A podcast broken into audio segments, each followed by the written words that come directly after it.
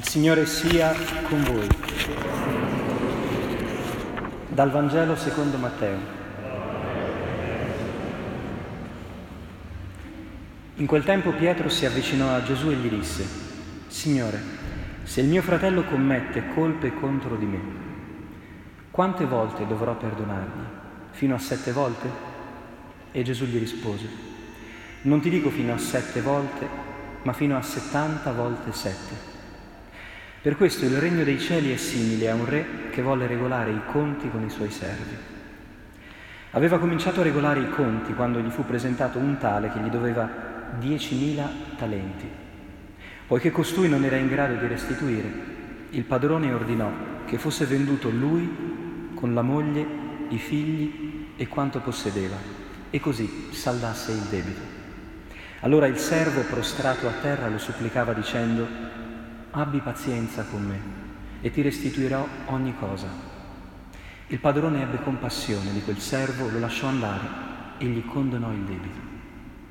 Appena uscito quel servo trovò uno dei suoi compagni che gli doveva cento denari. Lo prese per il collo e lo soffocava dicendo restituisci quello che devi. Il suo compagno prostrato a terra lo pregava dicendo abbi pazienza con me e ti restituirò. Ma egli non volle. Andò e lo fece gettare in prigione fino a che non avesse pagato il debito. Visto quello che accadeva, i suoi compagni furono molto dispiaciuti e andarono a riferire al loro padrone tutto l'accaduto.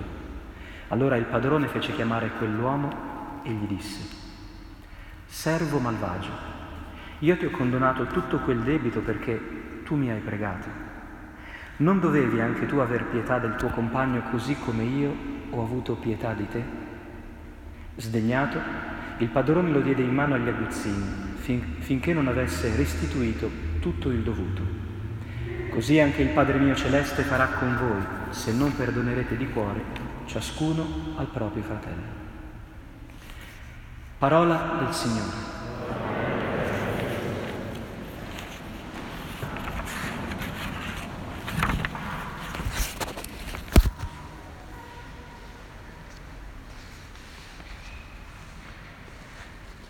La liturgia di questa domenica sembra molto puntuale rispetto ad alcuni fatti di cronaca che sicuramente abbiamo ascoltato tutti in questi giorni. Mi riferisco alla morte di quel giovane che è stato ucciso, colpito a botte per aver difeso un suo amico che veniva maltrattato. È uno dei tanti momenti in cui tutta l'opinione pubblica si solleva e proviamo dolore, proviamo sgomento proviamo anche tanta impotenza davanti a qualcosa che avvertiamo che c'è nella realtà. Ancora una volta non ha toccato magari noi, ma ha toccato qualcuno di noi. E ci sentiamo tanto impotenti ma anche tanto indignati, perché non si può morire a quell'età e non si può morire per quel motivo.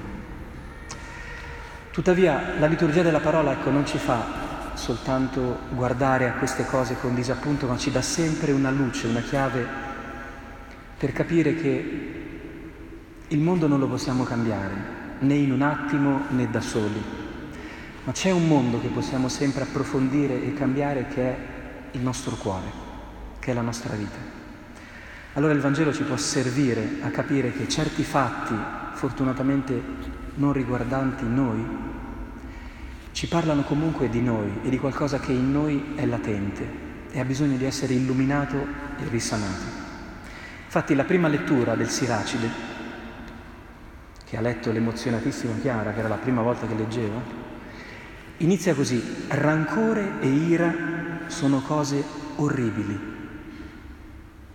Ecco, la violenza a noi ci sembra sempre orribile, soprattutto quando è nei confronti di un debole, ma il Siracide parte molto da lontano e dice che l'orrore dovremmo cominciare a provarlo di fronte al rancore, perché è lì la prima spia, che ci siamo allontanati da Dio, che stiamo uscendo dalla fraternità umana. Quando cominciamo a provare rancore verso l'altro, ora ogni tanto è ovvio eh, che ci si arrabbia, ma il rancore non è la rabbia di un istante, il rancore è la rabbia cucinata giorno per giorno è rosolata al fuoco, che diventa risentimento, che diventa a volte anche violenza. Allora guardiamo al Vangelo con attenzione, perché il Vangelo ci fa entrare in questo mistero della violenza raccontandoci una storia, come faceva sempre Gesù. Ed è interessante perché, vedete, ci sono come alcuni quadri in questa storia. Nel primo c'è un debitore che ha un debito enorme, parliamo di tonnellate d'oro, eh? tonnellate d'oro, nei confronti di una persona. Quando arriva il suo momento di pagare, e non c'ha i soldi evidentemente, si mette a supplicare quest'uomo dicendo guarda abbi pazienza con me e ti rifonderò. E quell'uomo gli condona un debito di tonnellate d'oro. Mm. Primo quadro. Secondo quadro. Questo stesso uomo incontra una persona a cui aveva prestato mezzo chilo d'argento. Sentite la sproporzione enorme tra tonnellate d'oro e un po' d'argento, è una collanina. Appena lo vede, lo soffoca e gli tira il collo e gli dice dammi quello che mi devi. Ecco, se guardassimo soltanto la seconda scena, noi diremmo, beh, ma ha ragione, anche noi ogni tanto facciamo così. Anche noi ogni tanto abbiamo il diritto di arrabbiarci un attimo perché l'altro è in debito nei nostri confronti e glielo diciamo, magari in malo modo, magari con un po' di nervosismo. Però il secondo quadro di questo Vangelo lo conosciamo tutti. Prima o poi ciascuno di noi, soprattutto con le persone più vicine, perché al lavoro, con gli amici, fuori, sembriamo persone eh, molto angeliche tante volte, poi chiedete ai vicini eh, come siamo, nei, anche noi frati, no? vi sembriamo magari uomini no? molto spirituali. Eh, chiedete ai miei confratelli come sono io nella realtà quotidiana. Io, come tutti, credo di essere una persona che ogni tanto non ha alcun tipo di pazienza, di attesa nei confronti dell'altro e pretendo che l'altro sia immediatamente capace di corrispondere a me per esempio restituendomi un po' di quella pazienza, di quella carità che mi ha tolto, eccetera, eccetera. Capite, Gesù ha voluto raccontare una storia in cui al centro ci identifichiamo tutti. Tutti abbiamo tirato il collo a qualcuno. Tutti abbiamo fatto sentire l'altro a disagio perché non ci stava dando quello che ci doveva. E anziché morderci la lingua, aspettare un po', avere pazienza, gliel'abbiamo fatto notare. Abbiamo messo il dito nella piaga, il sale sulla ferita. Ecco, la, la, parabola è costruita però proprio in modo da anteporre a questa situazione che tutti conosciamo qualcosa che tutti dovremmo conoscere ma ci dimentichiamo. Che noi prima di essere uomini e donne che avrebbero il diritto di arrabbiarsi ogni tanto, e questo diritto ce l'abbiamo tutti, Ciascuno di noi dovrebbe prendere in mano il microfono e dire io avrei diritto a questo e quest'altro. Sacrosanto. Ma quello che ci dimentichiamo nell'epoca dei diritti e della libertà senza limiti è che prima dei diritti la nostra vita è definita da un dono. Prima di essere persone che sono autorizzate ad avere un po' di rancore, di ira o di rabbia nei confronti degli altri, noi siamo, come dice il Siracide, soltanto carne della durata di qualche stagione. E capite che già un pezzo di carne che si adira è molto grottesco, è molto surreale. Eppure ci prendiamo il lusso di farlo tante volte. Noi ci dimentichiamo che siamo soltanto carne su cui c'è però da sempre un dono che noi non potremo mai pagare. L'uomo della prima scena viene eh, preso dal suo signore che, a cui deve dei soldi e lui dice adesso prendo te, tua moglie, i tuoi figli, la tua casa e tutto quanto. E se ci pensate, chi di noi può pagare tutto quello che ha ricevuto nella vita? Non ci rendiamo conto che è tutto un dono quello che abbiamo tra le mani? Magari nel tempo non ci è venuto in mente che l'abbiamo fatto noi, che siamo noi gli autori della nostra fortuna, del nostro successo. Ma ci basterebbe guardare accanto, come ci sta insegnando a fare Papa Francesco con l'ecologia integrale? Per farci una domanda, ma come mai io non so dove mettere i soldi e qualcuno non sa dove mettere il proprio corpo? Sarà così vero che è tutto farina del mio sacco, quello che mi sono costruito nella vita? Sapete che il Papa sta per andare ad Assisi in visita privata a firmare la sua terza enciclica.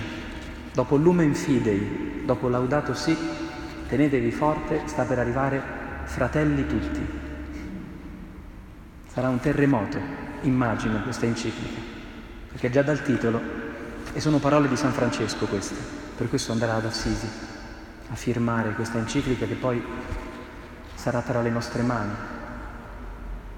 Perché è questo che ci dimentichiamo, che prima di essere persone che hanno il diritto, eh, una di abitare all'ultimo piano e una di non avere nemmeno una casa, noi dovremmo ripartire dalla coscienza che la nostra vita è un dono, che siamo tutti, come direbbe Papa Francesco, dei misericordiati.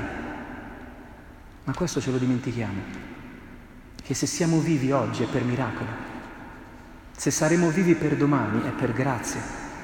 Capite, il perdono che c'è su di noi non dobbiamo immaginarlo soltanto quando facciamo un errore, perché in quei momenti è facile, no? magari anche per il senso di colpa, andare in un confessionale, farmi un bel pianto, fare una preghiera e chiedere aiuto. Ma non appena ci siamo rialzati ci dimentichiamo che noi siamo oggetto di misericordia sempre, non solo quando sbagliamo, anche quando siamo semplicemente vivi. Per questo sempre il Siracide da questi consigli. Ricordati della fine e smetti di odiare. Se tutti ci ricordassimo la fine, vi ricordate a livella di Totò? Se tutti ci ricordassimo che fra un po' stiamo tutti allo stesso modo, eh, orizzontali, già ci verrebbe meno da fare le guerre, perché ci ricordiamo la meta. Ma la meta per noi non è la tomba, è il Padre. Ma quello è un passaggio. Se ci ricordassimo che fra un po' siamo tutti davanti a Dio e davanti ai suoi occhi siamo tutti figli e fratelli, certe cose tra di noi, certe scaramucce perderebbero intensità. Come faccio a tirare il collo a qualcuno a cui Dio dà il suo fiato? Come faccio a, sentire, a far sentire a disagio una persona per cui Dio ha dato la vita? Per questo San Paolo no, nella seconda lettura ci ricordava una cosa molto semplice, che dal giorno del nostro battesimo dovrebbe essere scolpita in noi, ma la dimentichiamo. Fratelli, nessuno di noi vive per se stesso, perché se noi viviamo, viviamo per il Signore, la nostra vita è un dono. E se moriamo, moriamo per il Signore. Anche nella morte saremo Suoi. Sia che viviamo, sia che moriamo, siamo del Signore. Questo è il nostro prezzo. Queste sono le tonnellate d'oro che vale la nostra vita. Allora come mai ci arrabbiamo quando qualcuno ci chiede di aspettare un po' per restituirgli quei due spiccioli che gli abbiamo dato? Sarà così vero che abbiamo il diritto di provare rancore?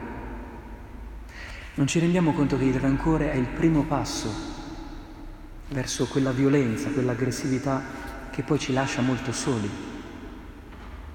e che non piace nemmeno a noi. Ricordati della fine e smetti di odiare. Ricorda i precetti e non odiare il prossimo, dice il Siracide. Dimentica gli errori altrui. Ecco l'antidoto che potremmo cercare di ravvivare un po'. Dimenticare gli errori dell'altro. È certo che ce li ricordiamo noi, eh? Appena lo vediamo in faccia, dico, mannaggia, gli dovrei dire questa cosa. Ma dimenticare gli errori non vuol dire resettare la memoria. Vuol dire non ricordare soltanto che l'altro ha dei difetti. Ricordati che l'altro, come te, se oggi è vivo, è vivo per miracolo, è vivo per il Signore. Questo ci allarga il cuore, ci allarga i polmoni altrimenti anche quello che noi chiederemo al Signore, lo dice Gesù in modo nettissimo, non saremo autorizzati a chiederlo. Noi non possiamo pensare di chiedere a Dio abbi pietà di me, fammi respirare ancora se non siamo disposti ad accordare il perdono anche all'altro, al nostro fratello. Sarebbe ipocrisia. E Gesù ha tagliato corto. Così anche il Padre mio celeste farà con voi se non perdonerete di cuore. Allora ecco, il perdono è la parola di questa domenica, ma non è uno slogan, non è quella cosa che dobbiamo suscitare a forza o dobbiamo evocare in momenti drammatici come questo. Il perdono è un cammino che dobbiamo avere la pazienza ogni giorno di ricominciare. E prima di darlo agli altri il perdono, dobbiamo imparare a prendercelo noi.